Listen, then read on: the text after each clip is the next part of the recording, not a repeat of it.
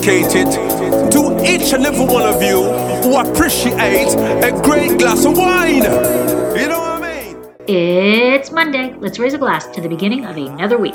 It's time to unscrew, uncork, or saber a bottle, and let's begin exploring the wine glass.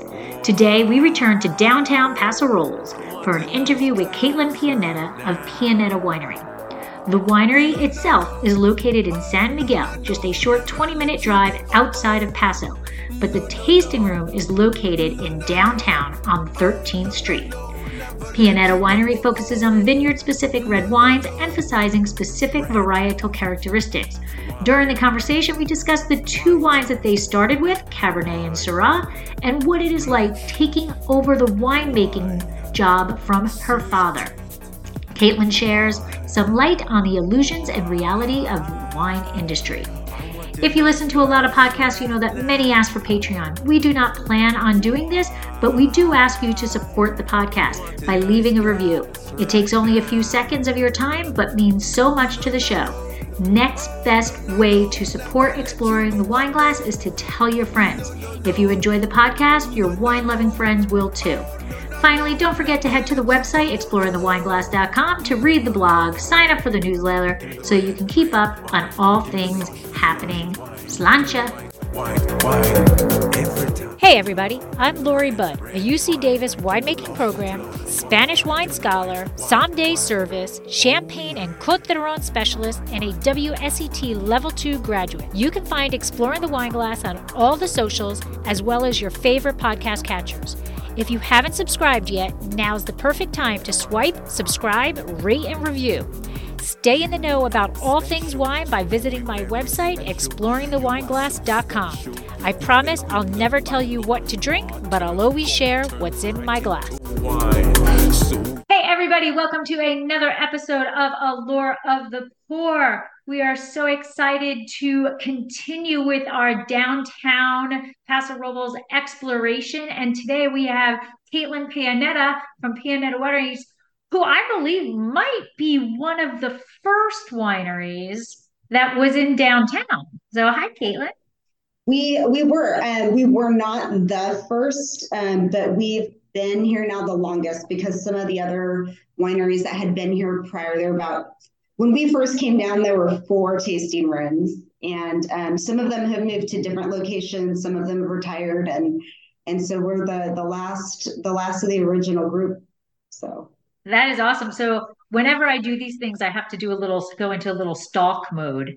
So you know, I've got to find things out and things like that. And I saw on a on a site that uh, when you moved in, there were only that, or you when you moved in, there was something like six, like you said, and then yeah. I saw something else that said we are one of ten tasting rooms in downtown. I'm like, oh my gosh, because now there's 27, right?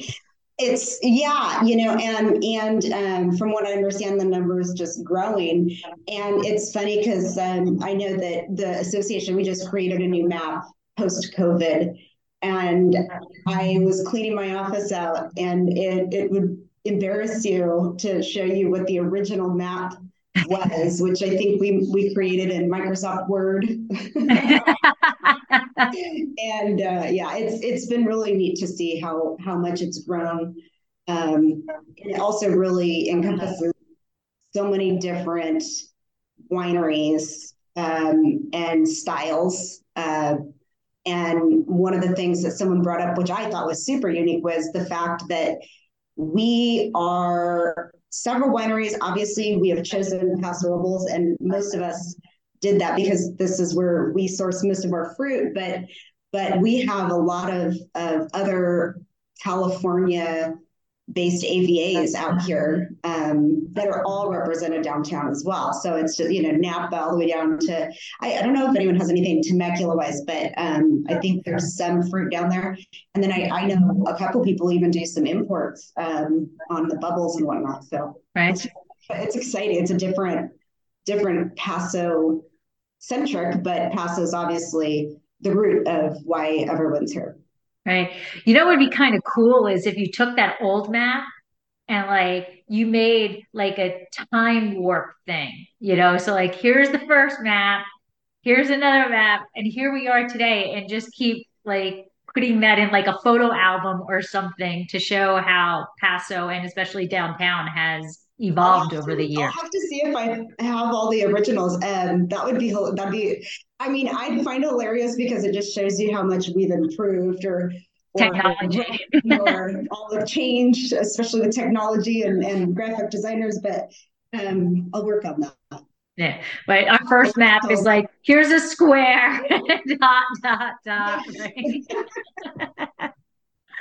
yeah. learned how to format a lot in uh, Microsoft Word, but um, I was kind of yeah. I mean, we opened in 2006 here downtown, and I just graduated uh, Cal Poly two years prior to that. And I really, really hate to say this, but I learned a lot um, of the skills in Microsoft Word and Microsoft Paint by. I hope Cal Poly is not listening by um, uh, forging my parking parking um, entry to Cal Poly. So I didn't have to buy because I was, you know, my senior year was only going to school three days a week because I didn't have, I was just finishing up those classes. And so I didn't want to buy a whole parking pass. So that is awesome. yeah. I'm saying that, but uh, out of necessity, um, sometimes you're the most genius, and I got pretty good. I got pretty there good. There you go. There they have a completely different system now, which now. I could. I, but yeah, yeah, so thanks to that, uh, we were able to do some. Maybe, maybe they found out about you. I know I wasn't the only one. I had another friend who was doing this stuff too, but this was a little better than mine. But he also had, I think, when he graduated, 30 outstanding parking tickets. that that could be a nice little way to make some extra beer money or wine money or whatever. If, if I had been smarter then, I probably could have. yes. Oh my God. So so let's talk about that origin story. Other than than uh you know illegal parking. what's the what's the illegal parking might not be the best way. Um, yeah, to to start that, but um, but it is the best. It is a hysterical way to start. Well, it's, it's, awesome. it's one of those. Uh, I think um, you know my, my whole family, and this family wedding. My whole family is all in the na- in the, the, Navy or started the Navy, so we're very much rule followers. Um, but I'm the only one who didn't go that route, and so I kind of have uh, some certain ways to to not not do anything illegal or get around things, but you know, always carry a cone in your car, an orange cone. I mean, you're you're delivering wine. I mean, we're small. You know, you're delivering wine in cities. You're doing all kinds of stuff. Like, you gotta you gotta get done what you gotta get done. and people obey the orange cone. They do. I'm gonna I'm gonna get I'm gonna get one. Keep it in. Uh, yeah. you didn't hear that from me, but. All right. So, how do we go from a naval family to a farm really first a farming family and then a winery yeah um you know it's it's really been uh i mean it goes way back um my dad's family farmed uh, in California since the 20s. Part of that, they were in Italy. actually, I think it's my my great great grandfather actually was the first one to come to Italy, and he actually went back. He was like, "Yeah, nope." and then um, his son came over um, and and started farming in the Bay Area, and they did uh, row crops, produce, all that stuff. Um, and then we also had a vineyard over in Lodi. Okay. For, I, I can't remember when they bought that. They sold it in the 70s. But um, so my my dad grew up in this farming family, and uh, it, it, it it's interesting because I like once you said I I am the only one. He that is still doing the farming um, in my direct family. We have some cousins in the valley that, that do some stuff, but um, it's it's kind of gets in your blood. Um, but uh, the other thing that got into my dad's blood was flying, and um, you know he graduated college. He had already gotten his pilot's license, uh, but he then was drafted in the Navy um, did a few tours um, in Vietnam, and then you know got into the reserves and whatnot. um, and then flew corporate um, charter and, and then airlines. He was in the airlines. Well, halfway through that career, he decided to get back into farming.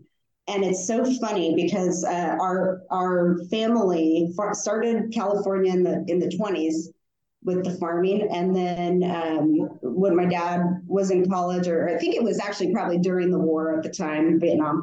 Uh, my grandpa told him, he goes, you know, um, he goes, the city's moving and It's hard. We can't we can't keep farming like this. So uh, my my grandfather was in in business with his brother for you know 67 years, and um, he said we have to make the decision um, either to move or to shut it down. And um, at that time, I think he was really just you know asking my dad, "Are you, are you interested in taking this farming over?" or not. And and my dad at that time is flying jets off carriers, which um, I think probably sounds a little more enticing than sitting on a tractor and working 12 hours a day. So um, the family shut the farming operation down. I think um, the end of it was kind of like the late 70s, early 80s. Um, and then, of course, 15 years later, my dad's like, I want to get back into farming. he uh, he was I, I was trying to do the math because um, you know, you when you're farming, you go through all these ups and downs, and and or when you're um, getting older, I just kind of celebrated. You know, turning forty was really hard on me, and and then I sat there and I thought about it, and it's like, you know, my dad started the vineyard here when he was 50, 55, 50, something like that, and you're just wow. like, you know, it's it's it's any any anything goes. And and and age is never really i think as critical as the drive is. And um, so halfway through my dad's uh, aviation career he he got back into farming. Um, he knew he didn't want to do row crops uh, because he still had i think another 10 years 12 years to go uh, before he could retire from farming or from flying. And so he and his cousins farmed. So we were looking at uh, permanent crops or you know like something. So he was he was looking at grapes um, and and uh, almonds. And obviously we decided grapes. I think he he fell in love with this area. Um, my mom's side of the family actually had a walnut orchard out there off of Adelaida um, in the seven in the 60s and 70s and i just got to say it's like i come from um, some families that farmed here and there, but like would never have survived had it not been for child labor.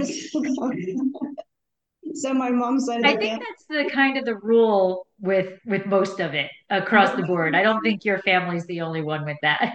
You know, when you even talk, I went to school with a lot of the guys who um, are the big farmers up there in the Salinas area, and they all have the same story too. I mean, some of them they've grown to be international. You know, they're huge brands. They're they're all over the world, but you know they have the same roots. Like everyone has started um, with this family farming. It all starts with the, you know, hey, what do you get to do this weekend? Oh, I get to go mow mow the orchard or whatever. Right. But um, but it's just it, I think by uh, coming out here with my mom's family is what brought my dad to this area, and um, all he wanted to do was farm. So we started the vineyard and we bought the property in 95 and started from scratch because we like to do things the hard way. And and so uh, we were just going to grow and sell to other uh, other other wineries. And at that time, I mean, you know how much the wine industry has changed in the last 20 years. It's it's a lot fewer small brands um, up in Napa that's kind of where the big buyers were. Um, and a lot of consolidation of brands happened in that 90s to early 2000s. And so all the individual brands that we were selling to kind of all got went through all these different buyouts. I don't even know, you know, like Mondavi, like every year they would invite us up for barrel tasting. I wasn't even 21 at the time, but um, I could tag along and they could tell us your your grape is in this bottle on you know and you, let's taste your let's talk about how your grape is doing and i think towards the end of the contracts that we had it would be like well where's where did our grape because you know you, you have all this pride when you're farming and because um, that my family's always kind of been more quality, you know, as far uh, as opposed to quantity. Um, so we always remained real small. And when it got it got to this point where they're like, like you you just get this like blanket line. I don't know. I know where it got delivered. That's about it. Um, so we kind of just saw that like the hard work and everything we were putting in was kind of going um, not where we wanted it to go. And so uh, we decided um, probably, I mean, I think it's like you get some encouragement from the people you work with. Like, so there were some winemakers that we worked with that encouraged us to start making wine. Um, and so we started out small and we just did a state, But because we planted our vineyard for production, we only grew two varieties at that time. And so it was Cabernet and Syrah. And um, so our vineyard is just north of Paso Robles in, in San Miguel. And so we had just those two things. So my dad started out making Cab and Syrah, and um, and that was it. And but we didn't. They didn't tell us about how to market or sell. They just said, "Oh yeah, this is how you make the wine. Make the wine is easy." Okay. So, um, but then when it comes time, you know, so we started our first vintage in 2002, and we made 370 cases of Cabernet um, then the next year we we did um, some Syrah and the blend, and so that it was all estate fruit, and so um, that's what I have here. This is our Balancio blend, um, and Balancio is just meaning balance in Italian, uh, because in two, the 2004, one of the only other places that was doing a Cabernet Syrah blend was um, Australia, I believe. They really kind of put on the mark. And it was unknown here because here everything, you know, Paso still was the Wild West. You know, some of the other places weren't. I mean, it was, you know, Temecula was all Zinfandel. So Napa was really replicating France. I mean, they had their Bordeaux. Some people were starting to get into the Burgundy and the um, and the uh, the Rhone varieties and things like that. But um, I mean, you you cross connect those two things, and you're just like, you did what? Oh my God. wow, shame on you, you know. But, um, so that's why we, we, the reason we call it balance is they're two completely opposite flavors, and it's you know um, the Cabernet from this area is very different than um, I always use Napa as a benchmark because they have always been known for their Cabernet. Um, and Paso at that time was still, you know, it was Zinfandel based. They've been growing Zin here um, and a little bit of that Pinot up there on the hills, but uh, you know, since, you know, the 1800s. And so Zinfandel was king here. Um, so Cabernet in this area was kind of, I mean, it was coming along. Most of it was going out to bulk, um, bulk production facilities, but um, it is a very different flavor profile, I think, than than what you're going to get from Napa. Um, and then I think the treatment was a little different too, because Paso was still, I mean, we're still, I think, personally in our adolescence in Paso Robles, but every single year we are becoming that beautiful butterfly. Um, so the Cabernet that we grow on our property is a very fruit forward style. Um, every year is very different, uh, but the quality, we really just try to maintain quality on that. Uh, Syrah just grows. I mean, it grows like it grows everywhere that I've ever seen. Uh, but I love the flavor of Syrah, and so you have these two completely different. You know, this really earthy character coming with the Cabernet with this real fruit forward. And so um, that's why we call it balance because it's balance of two opposites. That's probably better. And Balancio is just Italian, you know, because we're Italian and we're not creative, but we're we're Italian, and we thought, oh, this sounds pretty. Okay, cool. That's why we put Pianetta. You know, shoot, we we cut Pianetta Vineyards was easy because that's the last name. You're telling a trucker how to get to your vineyard. Just look Pianetta. That's it. when it came to like naming the winery, I'm like, I don't know, you know, like my dad and I are very opposite, obviously. Um, you know, he's very numbers driven and very um, straight line, and and I'm kind of outside. He's in the box. I am I'm out of the. Where you're way outside the box. so we didn't think of anything at the time. I was still in college, and uh, Pianetta. Okay, well that sounds at least for Italian, it sounds pretty. Okay, so then um, we start we were doing that i graduated college and and there was all this wine and that was 2004 and we bottled the first vintage in 04 and he's like okay well hey i didn't know what i wanted to do when i graduated um, i had I've, I've always been in agriculture uh, horses obviously farming and things like that but then i said okay i'm going to take a year off because i thought it'd come to me oh okay you know you're you want to go be a lawyer you're going to go be a vet you're going to you know doctors and lawyers and you know, both of my brothers from the time they were six knew that they wanted to be in the Navy. They knew they wanted to do what they're doing. Um, and I just, it never came to me. And I thought, oh, it will, it'll come, it'll come. So it was like, I'll take a year off, help dad out, sell some wine, make some wine, whatever. So um, took a year, started selling wine, and it's uh, the problem was um, I didn't know how to, so I didn't know anything. They know well, they filled us in on how to make the wine, what barrels to buy, um, you know, fermentation tricks and all this stuff. Uh, because prior to that, the only, you know, dad made wine in, in grandpa's basement when he was, you know, a kid. But, but um, uh, in, a, in a production facility, it was a little different. So we got the production facility figured out. We got all the tanks, we got the fermented, we got the barrels, we have all the wine, we bottled it. And then it's and my dad just, you know, because he was still flying, he's like, okay, I'm, I'm out. Tag, you're it. and as you know, with alcohol laws being as they are, I can't just, you know, sit on a street corner and throw it in my trunk and be like, you want some wine? Wouldn't that be nice? like the the people at the you know well you're you're you're originally from Fresno right? So the I'm sure they were still there the honey people that are like on every other corner. Honey and um, we grew up so my, my parents got divorced but so my dad was way out on the east side of um, kings river area and then we were way out west um, kind of between fresno and Kerman and it's like you know how many strawberry stands did we pass between the two? But man they were good. You're like you know and, and so my dad always had it in his oh well if you have this good product the people will come you know people will come. And i'm like mm, i don't think so.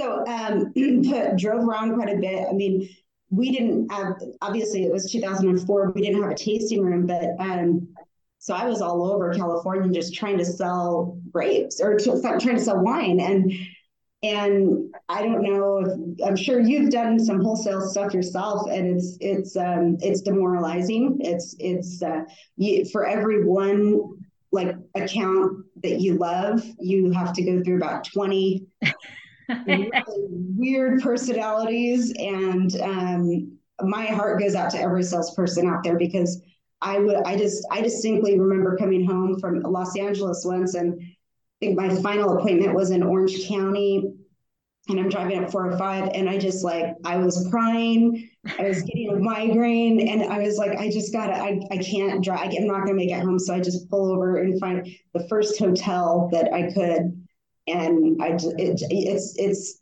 it's hard, you know. So mine is hard, and um, we did have, and, and you think about it, and you're like, this is only 300 cases, 370 cases, and um, I will say I will thank every one of my dad's pilot friends who, you know, because he would drive, he was based out of LA. So he would drive down and, oh, well, you know, Jim wants a case and so and so wants a case, you know, Right. And all you have is Cabernet. That's it. That's all we had. And you know, thank God for them because I think they got us through those first couple years. Um, because we we ended up with a few wholesale accounts, and some of which I still have today because I think they appreciated what we were doing. Yeah. And um, but otherwise, we realized that that um, me being on the road trying to sell wine was not going to work. so so then we dabbled in the distribution market, which obviously is, you know, and, and you're one you're one person. So at the same time, you're like, you're still making the wine, driving the tractors, doing all this stuff on my finding myself here. which then turned into two and three. And um, but then I started really getting involved in the winemaking part of it. So I said, Dad, I go, you know, we got to make more than just two varieties, you know, like this and so then the, the next two that we brought in, um, our vineyard manager at the time had this beautiful ranch out in um, Ranchita Canyon, which is over there on the east side of Paso. And we brought in Sangiovese and Zinfandel. No, Sangiovese and Petite Sirah is what we brought in.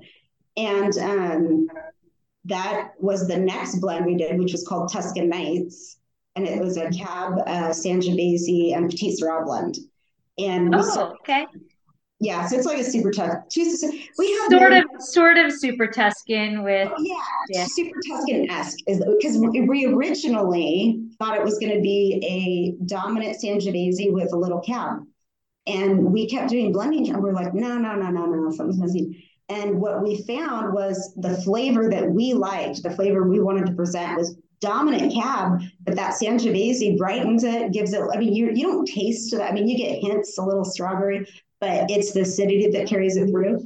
And we still were missing something, and it, you know, it's literally anywhere between three to five percent petite sirah on any given year.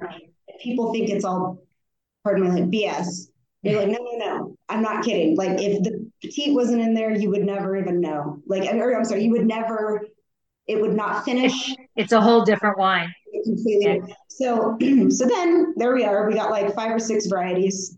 I'm still trying to, you know, I always called it slinging wine. My friends would call, oh, what are you doing? Oh, I'm somewhere in LA slinging wine. And um, so then we, when Paso Robles downtown was just starting to kind of develop, and like I said, there were a couple other tasting rooms down. Anglim was one of the first ones. Um, wow. Okay uh, the there was another there was another one which I, it was just really before its time because I thought it was such a good idea. It was a cooperative tasting room, um, and I can't think that one was um, the winery behind it. I believe was Midlife Crisis. Um, oh, oh yeah. Okay. if you remember them, but then it became um, where they had six or seven different tasting rooms in there. Um, but alcohol be, laws being what they are, they had to have separate registers and separate counters. So the tasting experience was very strange. I mean, this is like all in the those beginning stages. So you're in this huge building and there's one other person there, but you're like, oh, you want to go taste this winery? Okay, we're going to go three tables down, yeah. and you're going to, you know. So it was it was rough. Um, I'm trying to think of some. Yeah, uh, Vino was one of the first ones that came in.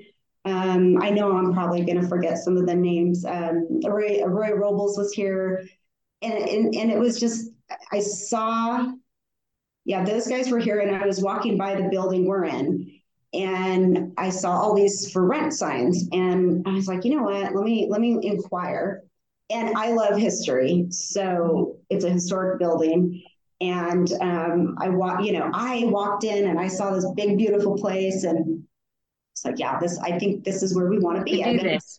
We can't, you know, our vineyard is 25 minutes. It takes me, to, which is easy when you think, oh, Justin, it's 40 minutes down. Right.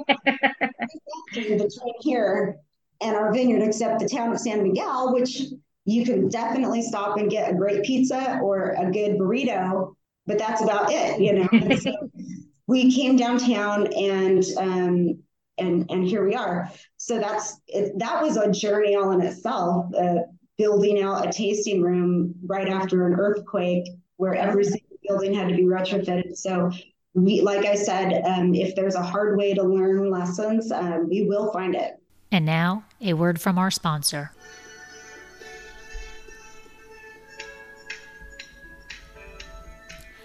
Looking to be in the know about Dracaena wines? Want to be the first to know about our new releases and special offers? All you need to do is sign up for our newsletter. There is no commitment necessary, and I promise you we won't spam your mailbox with loads of messages. Need another reason to sign up? Quite possibly the best reason? You'll immediately get a discount code for 10% off your first purchase and be privy to newsletter only discounts. Let Dracaena Wines turn your moments into great memories. Visit our website, www.dracaenawines.com, or use the link in show notes to sign up. It will take you less than a minute, but the rewards will last a lifetime. We found out that hard. We were like, oh, well, it's going to be way better than having a tasting room at our place. It's going to cost less than having to build a building, all that. No, no, actually, it didn't. probably comparable. I probably could have bought at that time a, a very nice house in Fresno for what I paid. right, right. but, um, but, here we are. It's a, it was money well spent because we're. I mean, it's it's 2023. So yeah, so we've been down here for 17 years now. Wow, that's that is fantastic. And now, yeah. P- Pianetta's focuses on reds. You make no white, correct? We make no whites at all. Um, the closest thing is probably the the rosé. We and the rosé we just kind of started for fun. I mean, we only make a couple hundred cases. Uh, actually, no, not. But we have a pink jug and then a regular. I mean, we make less than hundred cases of each program. So. And what are they made out of? Huh? What is the rosé made out of? Um, well, it started off once again as a Cab Syrah rosé. Um, then we started doing a Sangiovese rosé. Um, and then in the la- like, as you can see, uh, I like to make things more complicated. My dad is a cab guy, and so everything is cab for him. But I kept pushing him to do different varieties. So uh, 2021 is the first year that we did a Pinot rosé. So oh, okay. I'm real happy with that one. So Okay, um, and then your your vineyard itself, you have an estate vineyard, and but you do also source. So, so what is, what yeah, is like so, that percentage? Uh, it used to be one way, and now it's very much the other. So it used to be, I would say, we were doing about eighty percent from our estate and twenty percent offsite. Um, I would say it's we do about there we did actually we had to replant part of our vineyard just from changing you know soils and um, and water uh, but so now we grow cabernet and Petite Sirah and so we bring in and i also bring in Petite Sirah from another vineyard but i i think i brought in nine different varieties last year two two vineyards of Petite Sirah actually so one from Mars, one from another one. So we we we probably do about 30% estate fruit okay. and um, 70% we source from other places. So that's kind of been when I started getting into the winemaking, you know. By the way, just so you know, no, I have not gotten back to school. I have not figured out. I'm going to go get my no. So because every single time I get more involved with something, it really it, it's I I learn to love it. And and when I started getting more involved in the winemaking, um, and and starting to find some of these other varieties to work with, um, vineyards to work with. A lot of it has just it's been amazing. Some of the people you work with, um, finding these little hidden gems, finding the little areas, and and then techniques and and like I said, my dad's very straight arrow. If it's not broke, don't fix it. And I've, you know, I've had to push every single you know, the Zinfandel that you see at Pianetta, that was not a fun conversation. Um, Pinot was obviously another um, battle, um, but it's um, but it's been a lot of fun, and and I would not have had this opportunity, and I really enjoy it. Uh, the my dad was making the wine. He retired from the airlines, like I think it was 06, 07, right after he opened the tasting room and then um, in 2016, I, well, I was getting involved, more involved every year. I, I started making the jug wine in 2009, which is a fun pet project of mine. And then in 2016, he got sick uh, with valley fever and was like literally oh. nine months. It was, he didn't leave the house. That is a bad, bad well, and it's funny because people are like, he's uh, like, because I think everyone thinks when you say, oh, well, he got sick, it's like, oh, it's he, it's a cancer, and I'm like, no, it's valley fever. Go, it was just horrible. Like it was, and he, you know, cancel harvest, cancel this, and and I was like, no, I can do this, I can do this, and so it was one of the biggest compliments that I ever had was it was the 16 reserve Cabernet that I made. And he he could because he couldn't taste like so so with the valley fever it's a it's um it's a fungus that lives in your lungs. And so um it is it is a very slow to get over. Your initial you always have this this scarring in your lungs but the initial on outbreak is the worst. And then um it took him about nine months to a year to be able to taste again. And we were getting ready to bottle um that would have been 18, 2018, and we were bottling this reserve cab. And I just remember him tasting all the, these blends I put together uh, because we mostly do 100% varieties. And so whenever we do blends, we have a few people come up, but it's mostly at the end of the day, my dad and I who kind of make the final call on them. And so I was having to do that myself, which was really, I didn't realize at the time, I think, how like I was like, oh, it'll be easy. I'll, I'll be able to do it. And all the self doubt you have because you don't have that person next to you, like, yeah, no, this is this is the one. And so 2018, we're bottling, and he tastes this reserve cab, and he's like, damn, that's good. And I was like, oh my god, that's this. Because he he really, really, I know, I know. It's like in my head, I'm like, yeah, and I can do that because I'm his daughter, but but you're just like, oh, this is really cool. So then, I mean, it was no holds barred. It was like, Dad, we're going to do this, we're going to do that. And I mean, it was a, a, battle, but it's become a smaller and smaller battle every year because he's kind of seen kind of, I don't have a plan per se, but I have a vision. And so when he's able to taste what these like, and I'm not changing things, I just, these little tiny bits and pieces along right. the way, you know, whether it's um, a, a different wood, a different a different barrel manufacturer. Um, changing, I don't change vineyards often uh, unless I have to, because I I've walked away from a couple. Um, but you know that's that's that's the name of the game. But um, he is he has gotten a lot more or a lot less judgmental, I should say. Um, I wouldn't because it, it, sometimes things get expensive or he freaks out because oh my god but i'm like no no no it's gonna work it's, it's gonna work out it's gonna work out trust me trust yeah me. well it's like you know like pinot you know you you you find pinot it's like i don't know how much more exponentially than you know a ton of cabernet from paso robles the ton of pinot from monterey county and so right that and you're like, what in the hell are you doing? And yeah, why why is that, right? You know, yeah, absolutely. Exactly. Exactly. And um, we we don't really follow trends per se. It's just you know I found a grower. I this guy probably could tell me every single thing, every every vine. He has ten acres of Pinot. I don't even remember how we got connected, and it was I just the passion that he had put into it um, as a farmer. He doesn't even drink wine. It was just his, he and his cousin decided to put in a Pinot vineyard, and it was like oh, but um, just just phenomenal quality grower and and you know, it, it worked out. So. so how are you finding these ex- these outside vineyards? Are you are you on a hunt for it doesn't sound like you're actually on a hunt for a specific varietal it sounds like you're like oh yeah, this is a good vineyard like so um the ones that i like i pushed the sangiovese wasn't too hard of a push because it was our vineyard manager at the times vineyard uh, a lot of times i'm able to talk uh, him into things because so uh, there's a, a Zinfandel vineyard that we pull from over here on the east side.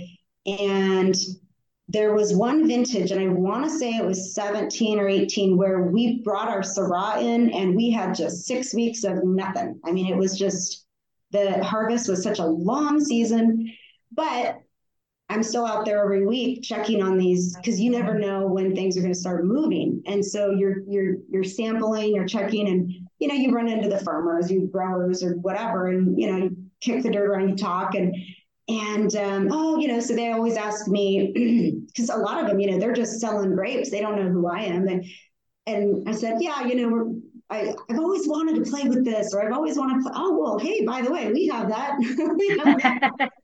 Let's go take a look. And so I always start with just, you know, a ton or two because I don't know how it's going to turn out. I don't know if it's going to be um, worthwhile. Um, so yeah, we did a Merlot briefly. Um, we've done, I'm trying to think of some of the other ones that we don't do cons- like consistently. So sometimes um, we bring something in and, and if, if it's something we don't think that we're going to do again, we won't make it 100% varietal. We'll maybe do okay. and um, that's our jug wine is actually a great way to experiment with new wines because the blend on that one changes every year. Um, like the the Balancio I was talking about earlier and the Tuscan Nights, they're always the same grapes, just in varying percentages. Where the jug wine is never consistent. So you know, we tried Grenache one year. Um, I'm not going to say I won't try it again. I just uh, it it it we needed it wasn't um, big enough for the style of wines that we wanted to make. So we ended up blending it with some other stuff and putting it in the jug. Um, Zinfandel started out in the jug because um, my dad didn't like making it, and it's not that it's a, it's it, it, just likes to hold on to sugar, and and it's just a, a little harder. Um, it's, a, but, it's a difficult grape to to get to bottle yeah, I don't even understand why because it's just like it, it's some of the most beautiful grapes you bring in. It it, it tastes great. You're like, why are you so difficult? And every, you know, cab is like, maybe it's because we've been making it for so long. Sometimes that's the easiest one. I mean, fermentation, no problem. You know, it's the, it's a very clean crushing process, very clean pressing process. Like, you know, and it's like one of these high elegant wines. I'm like, yeah, cab is easy, you know, Zin's hard. And, um, so that Zinfandel started out in the jug program as well, but now it's something we do every year. Yeah as well. So it's it, it, a lot of it is just I would say I never go hunting for new varieties. Um, I taste different things and and think about hmm, you know like that might be fun, but then on the other side of that coin is I made this mistake a few times, which is trying to replicate something. You're like, oh. God, if I could only make um, I think it was it might have been a rosé actually. I was like, God, if I it was probably the first time I ever tasted like a, a, a rosé from um, from Bandol or you know, oh. you know, French style. And I was like, oh, I can do this. And I'm like, no, yeah. don't ever try to replicate something. Um, like uh, I'm trying to think of one of the other varieties that we have. Cab Franc is another one. Um, I tasted a local Cab Franc and oh, fell in love. I didn't know much about the the, the variety, um, but once again, there I was out with the guy who grows the Sangiovese we pick now, and I have all this time on my hands because nothing's coming in. So I'm talking to him today. And oh well, we have some. We have like three rows of Cab Franc over here. If you want to try it, like, try try a couple times. And um, that going into that one, I knew I did not want to replicate. So I knew it. I was open to see how it turned out.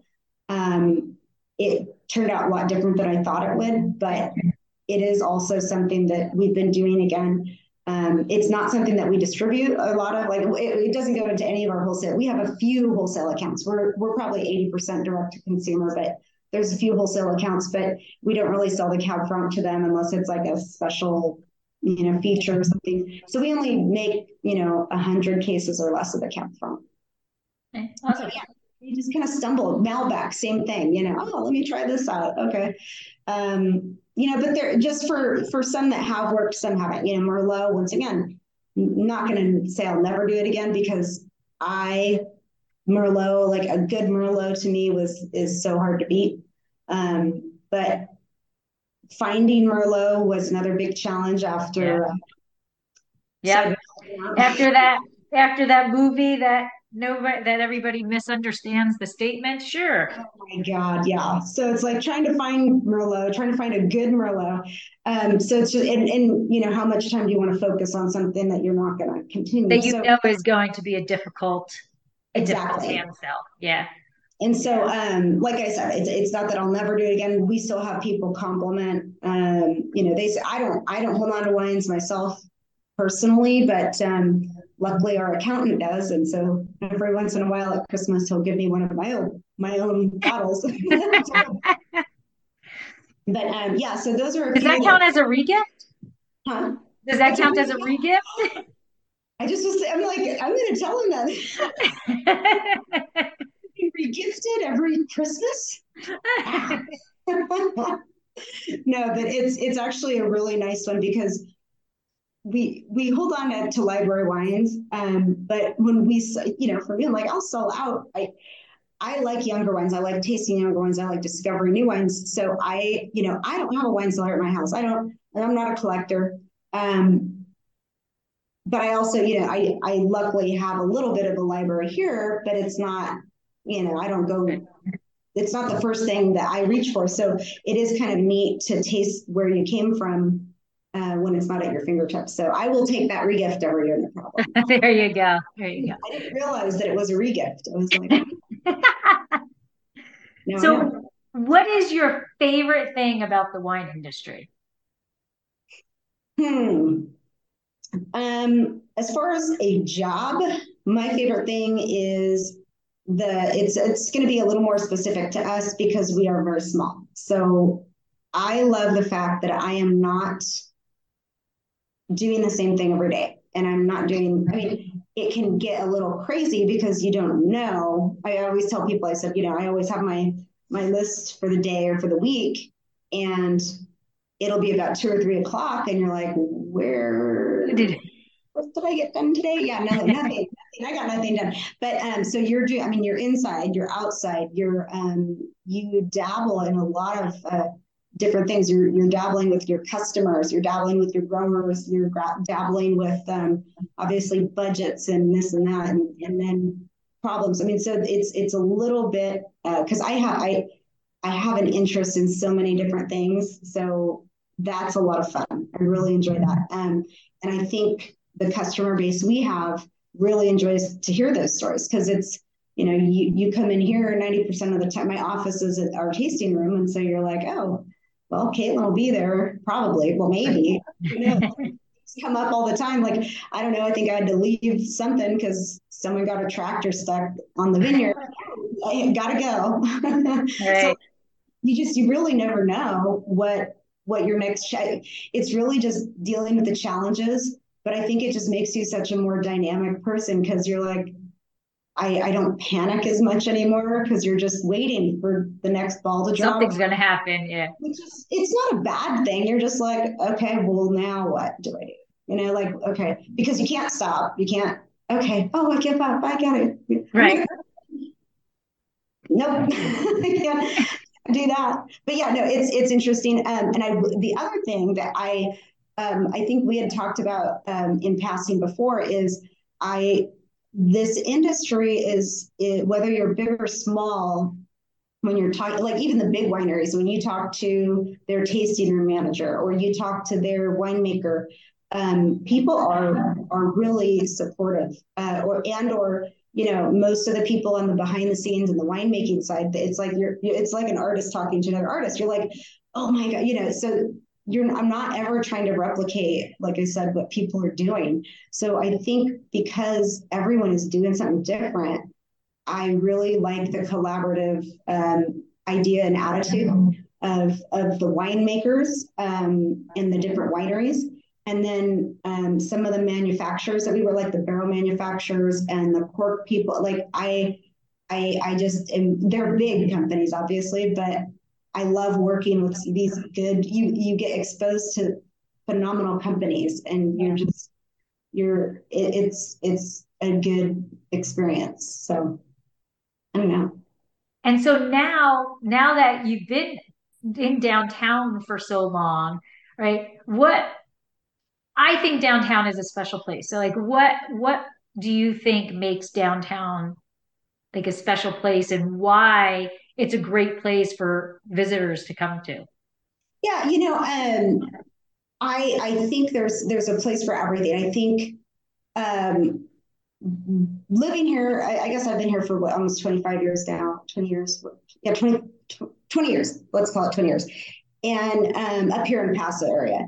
When people have this idea of going winemaking, you know, they're driving from vineyard to vineyard to vineyard, but like there's so many, and how do you know? And this and that. Um, when I go, I've, I do not go on vacation often, but I will say some of the best experiences I've had is when you go into these cities where you just walk. You don't have to worry about driving to the next spot, making it here. It's it's it's everything is here. You can, you know what? I'm hungry. I'm going to stop and have lunch. Um, oh, you know what? I was planning on I I going to this tasting room, but you know, I was just at this other one and they recommended I try this other because most of the ones down here are small. And so you're not you're not going to come to town because you read about them in in Time magazine or something. So or Forbes or whatever and uh, well, these days, I don't know. There seems to be a lot of people coming downtown. So um, but it's it's you could you could be open. You could just come downtown here and spend all day walking around and discovering something new everywhere you go. Um, the food atmosphere uh, is amazing. There's just there's something for everybody down here. All the food in Paso has just kind of surpassed what I ever thought it would be.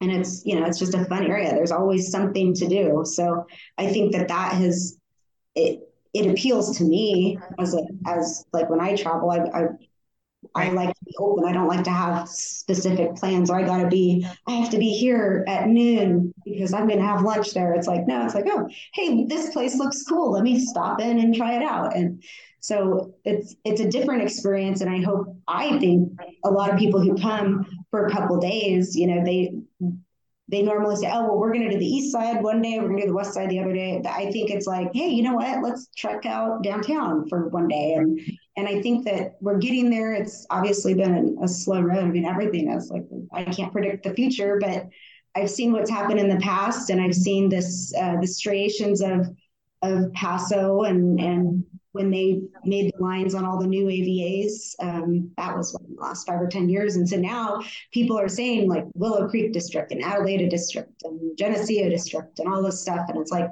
not that we're an AVA downtown, but it's like, you know, hey, let's go discover what's downtown. So I think it, it's it's time you know it's and and i am the least patient person i know so that's something but it's it's based on the historical what you've seen i think it's just people discovering discovering so.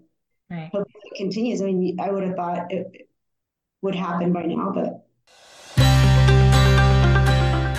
And now a word from our sponsor. The 27 individual tasting rooms that make up the downtown wine district are situated in the heart of paso robles city center where you are only steps away from all paso robles has to offer in the way of dining shopping, and entertainment. Visit downtown Paso Robles to find yourself among the greatest concentration of wineries in the area.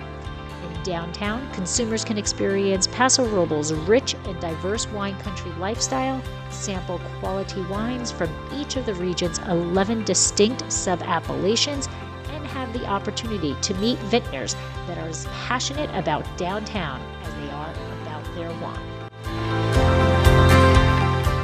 Well, you know, I do I do think it's happening and I think um like the fact that Tin City is Tin City, I think that you know, we we're kind of like the non-industrial Tin City, right? And downtown. And and we, we, have a lot more restaurants. I mean, I, I, yeah. I think that's, a, that's a challenge um, that I think Tin City has had. I mean, they they can get some of the taco trucks and stuff to come in, but um, there's no guarantee that you're going to be able to, oh, you know, I feel like Italian or, oh, I feel like this.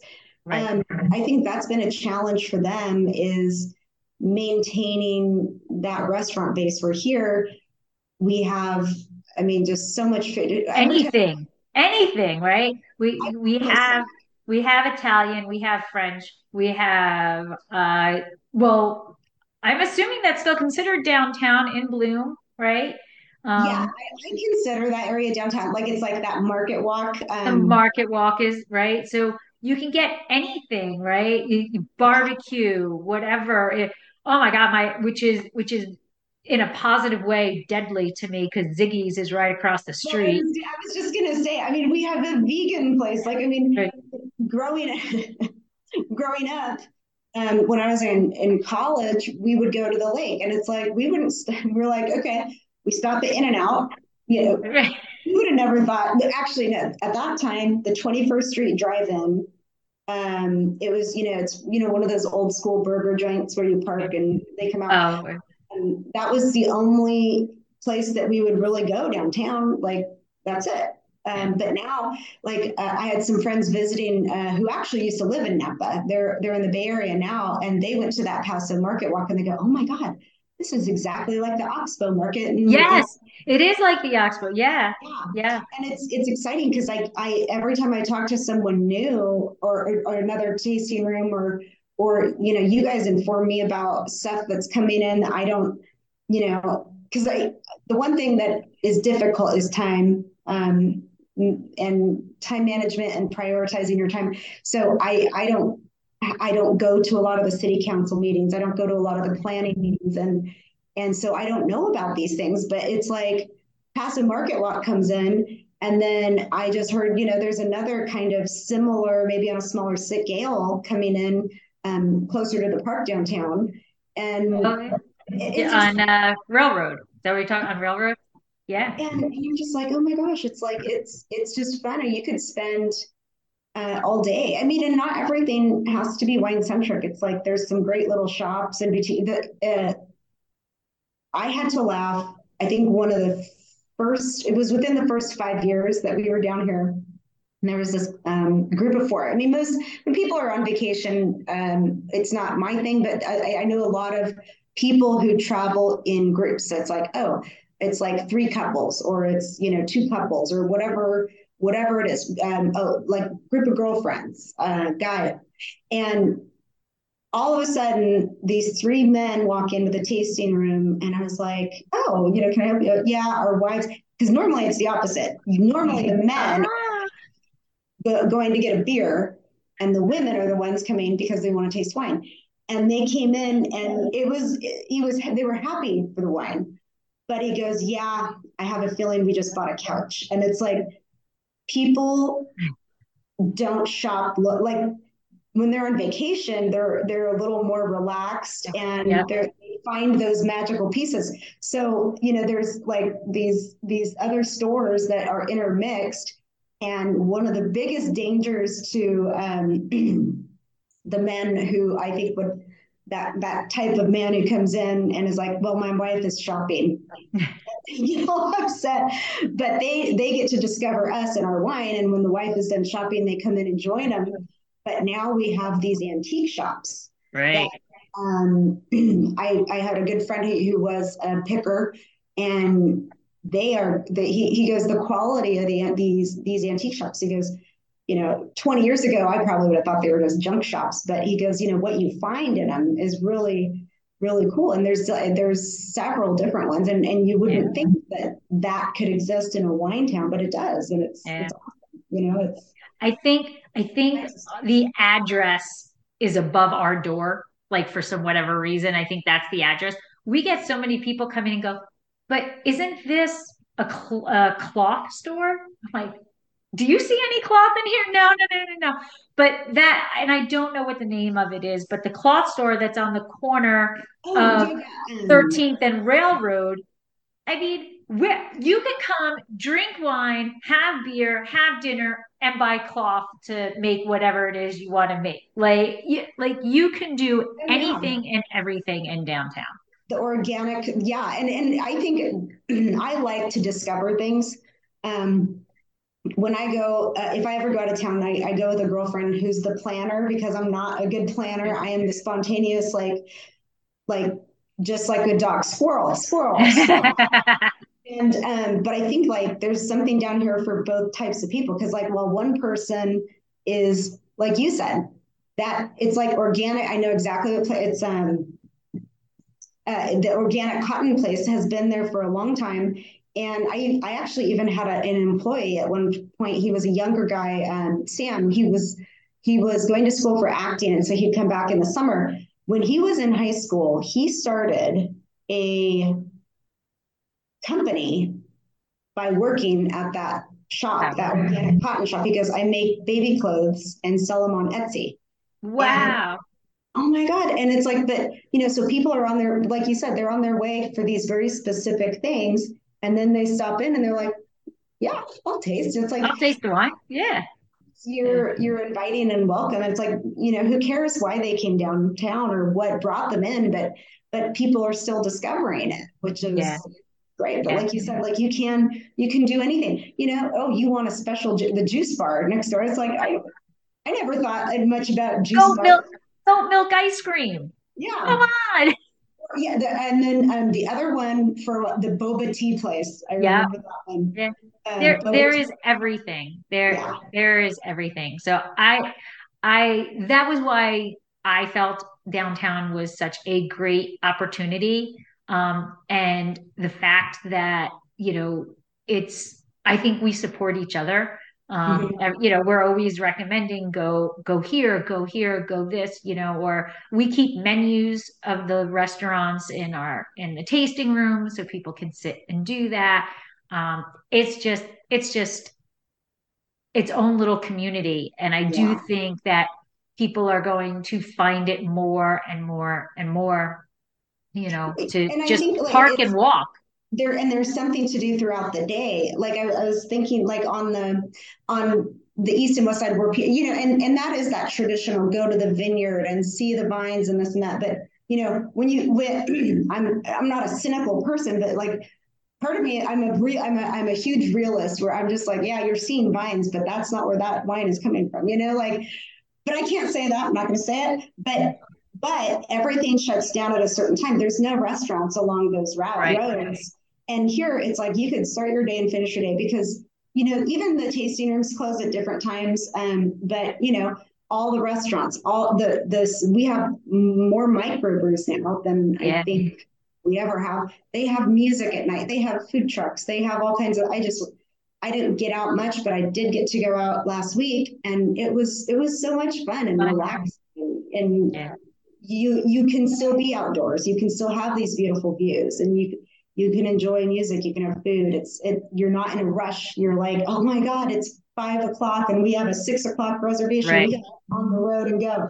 Um so it's more relaxing and and discovering i think. But yeah. I agree. I agree. Well did i forget to ask you anything about Pianetta Winery that you want people to know? Or is there like maybe three facts that you want them to remember about Pianetta Winery? Um, oh, this is such a you know, I being being creative on the spot is difficult. Oh, um, okay. No, it's okay. I'll try. Well, I'll let's try. let's start with where where in downtown are you? So um, we are on 13th Street, and so we are not a standalone building. We are in um, 13th Street is one block north of the park. So um, there is, and God bless Norma for preserving a lot of these old buildings. I keep um, a stack. If you're into history, come by because I love, love, love, love history. Um, the building that we're in it was built in 1886. It's a big old um, general market essentially, and so there's two other, there's two, three restaurants. One's like breakfast, lunch. The other two are dinner places. Um, and and then there's that specialty um, food and wine pairing. Oh, I can't think of the name. Um, Ian's place down at the corner and barbershop. But but yeah, so the building is big. We're right in the center of it, 189 13th Street. And you focus only on red wines. Focus on red wines. I would say the majority, other than uh, we make four blends, or we make three blends plus the jug wine, but um, uh, it started out as just the two, and I've I've took over taken over the winemaking side of things, and I think, uh, but we still make my dad do one of the blends, which is uh, kind of a homage to his aviation career, uh, and that one's called Altitude. And for the first time in probably ten years, I was so excited because, um, or first time in five years since he was able to taste again. Mm-hmm um, wants to do another another blend and um, also homage to aviation because that's his passion. And um, that I think it's in it's this will be the first year it's 25 cases production. It'll be a cab cab franc um, cab soft blend which I'm going to make you try for your opinion because we're still playing on the percentages. It's going to be dominant cab franc um, with a little cabernet sauvignon to it Oh, all right. I my palate is yours to play yeah, with. I was going to say the other thing is um, the the hundred percent varietals. Um, we do, like I said, all reds. Uh, we tend to be very fruit driven. Um, I used to say big red wines. Um, I I think we have some big big, big red wines. Um, but now that a lot of the trends um, on some of those GSMs and whatnot has just gotten you know, over the top. And I like to say we are flavor forward and site specific on our wines because it's um, if it's uh, if it's a Zinfandel that's 100% Zin we don't put a little bit of cab a little of this a little of that. It's all site specific. It's all from that vineyard. And I always say like sometimes I don't really know exactly what I'm doing. Um, I don't almost think consider myself a winemaker because I'm just helping it along 85% of the job is the vineyard. And then right. um, we just try to find the things that um, work with that wine. We were talking about the Zinfandel. I was just having a meeting yesterday and and I said, you know, when I first got into the winemaking or, or getting more creative with it. Letting when when my dad allowed me to become a little more creative with it, I was I was like, you know what, let's do some Hungarian on this and do that, and oh. and and I'd try a barrel, and I'm like, no, no, that doesn't. That's not the flavor we want. That's and maybe it's the flavor someone else down the road wants, but um, I really just try to match up the varieties to to just showcase their fruit a little more, to make them pop a little more. So we're we're just here to help them along. That's it. That's the only. That's true. That's true. Every yeah, the, I, that's why I like focusing on the hundred percent varietals. It's um, it, as a grower, I think, and that's probably why we do it is because you're so proud of mm-hmm. what you grow, and you're trying to uh, showcase your vineyard and your growing region and your area and um, when I find a vineyard that I like, like I said, we don't switch sources too often, but I really like to do the same thing with someone else's vineyard. It's, right. it's really, that's what my passion is about it. And then how can they find you social media wise? Social media. So reminding me that I am not in the young group anymore who can I think I told you it took me about three hours to learn how to make a reel. But, you know, but um, so um, we are on Instagram at Pianetta Winery. Um, we are on Facebook, which is just Pianetta Winery, and then on the website pianettawinery.com. And during COVID, we were doing um, weekly virtual tastings, and um, COVID you know, I always look at it as, you know, it was a challenging time, but I love those challenges. And that allowed us to do some of these, those, um, we were doing it, I think, via Facebook Live, and then we posted some of them on YouTube. But that's something I want to polish up a little more because I had so much fun doing those Facebook Live with our customers and being able to interact with everyone that is not present so, so hopefully we'll get that going again, but that would be obviously found on our Facebook page. Awesome. Well, I want to thank you for coming on and sharing your story with me and the love of wine and, you know, the spectacular things about downtown. And um, I, you know, thank you so much. And hey, thank you. And now you have a challenge for me is to go found all the downtown maps and whatnot. What? Yes. Yeah. I think that would be so cool. Actually, I got to take a picture of this because um, the other thing I found uh, was I was uh, working up at our shop and I have the like you're gonna laugh. I'll send I'll post and I'm gonna tag you in it and I'll just say that this inspired me. The first winery sign that we had, which is um, obviously it was post my Cal Poly parking permit days, but um, I was working with a different medium. You know, I was working with wood and paint, and I'm not. Uh, I get. I would call this one more of a Picasso than a uh, okay. Than a Da Vinci, if you will. So All I'm right. to do this. And um, when you when you were talking about the downtown maps, I was thinking about this sign, and it's literally two sticks with awesome. Paint you gotta gotta post it and tag me. That's awesome. yeah, I will do that because you it just you just reminded me, and and sometimes you have to do that because you got to yep. look back and see how far you came. Yeah, so. absolutely, absolutely. Well, yeah. thank you so much, and we'll probably see you later in the day. It is another beautiful day in Paso. A little chilly, but it'll be tomorrow. Yeah, tomorrow's supposed to be warmer. I mean, I love the I love the fog and I love the the clouds, but after all the rain and everything we got this year, I and especially after moving from Fresno, it, you're just like, where's the sun? I would, I would, like a little sun today. Right. Absolutely. Absolutely. Well, you have a great day. Have a good weekend, and I will see you soon. Sounds good. I will see you later. Bye. This has been another episode of Exploring the Wine Glass. Thanks for listening. If you have suggestions on what topics you would like me to discuss, please reach out on social media. You can find me on Twitter, Instagram, and Facebook as Exploring the Wine Glass. I am also on LinkedIn as Lori Hoyt Budd. Of course, you can always email me at exploringthewineglass at gmail.com and sign up for my newsletter at exploringthewineglass.com. If you enjoyed what you heard, please rate, review, and subscribe to help others find me more easily. And most importantly, tell your wine loving friends because if you like the podcast, they will too. Podcast music is Wine by Kēvens. Until next week, Slainte. I'm on Kēvens for the mic 10,000 tell you. There is always time for a good glass of wine.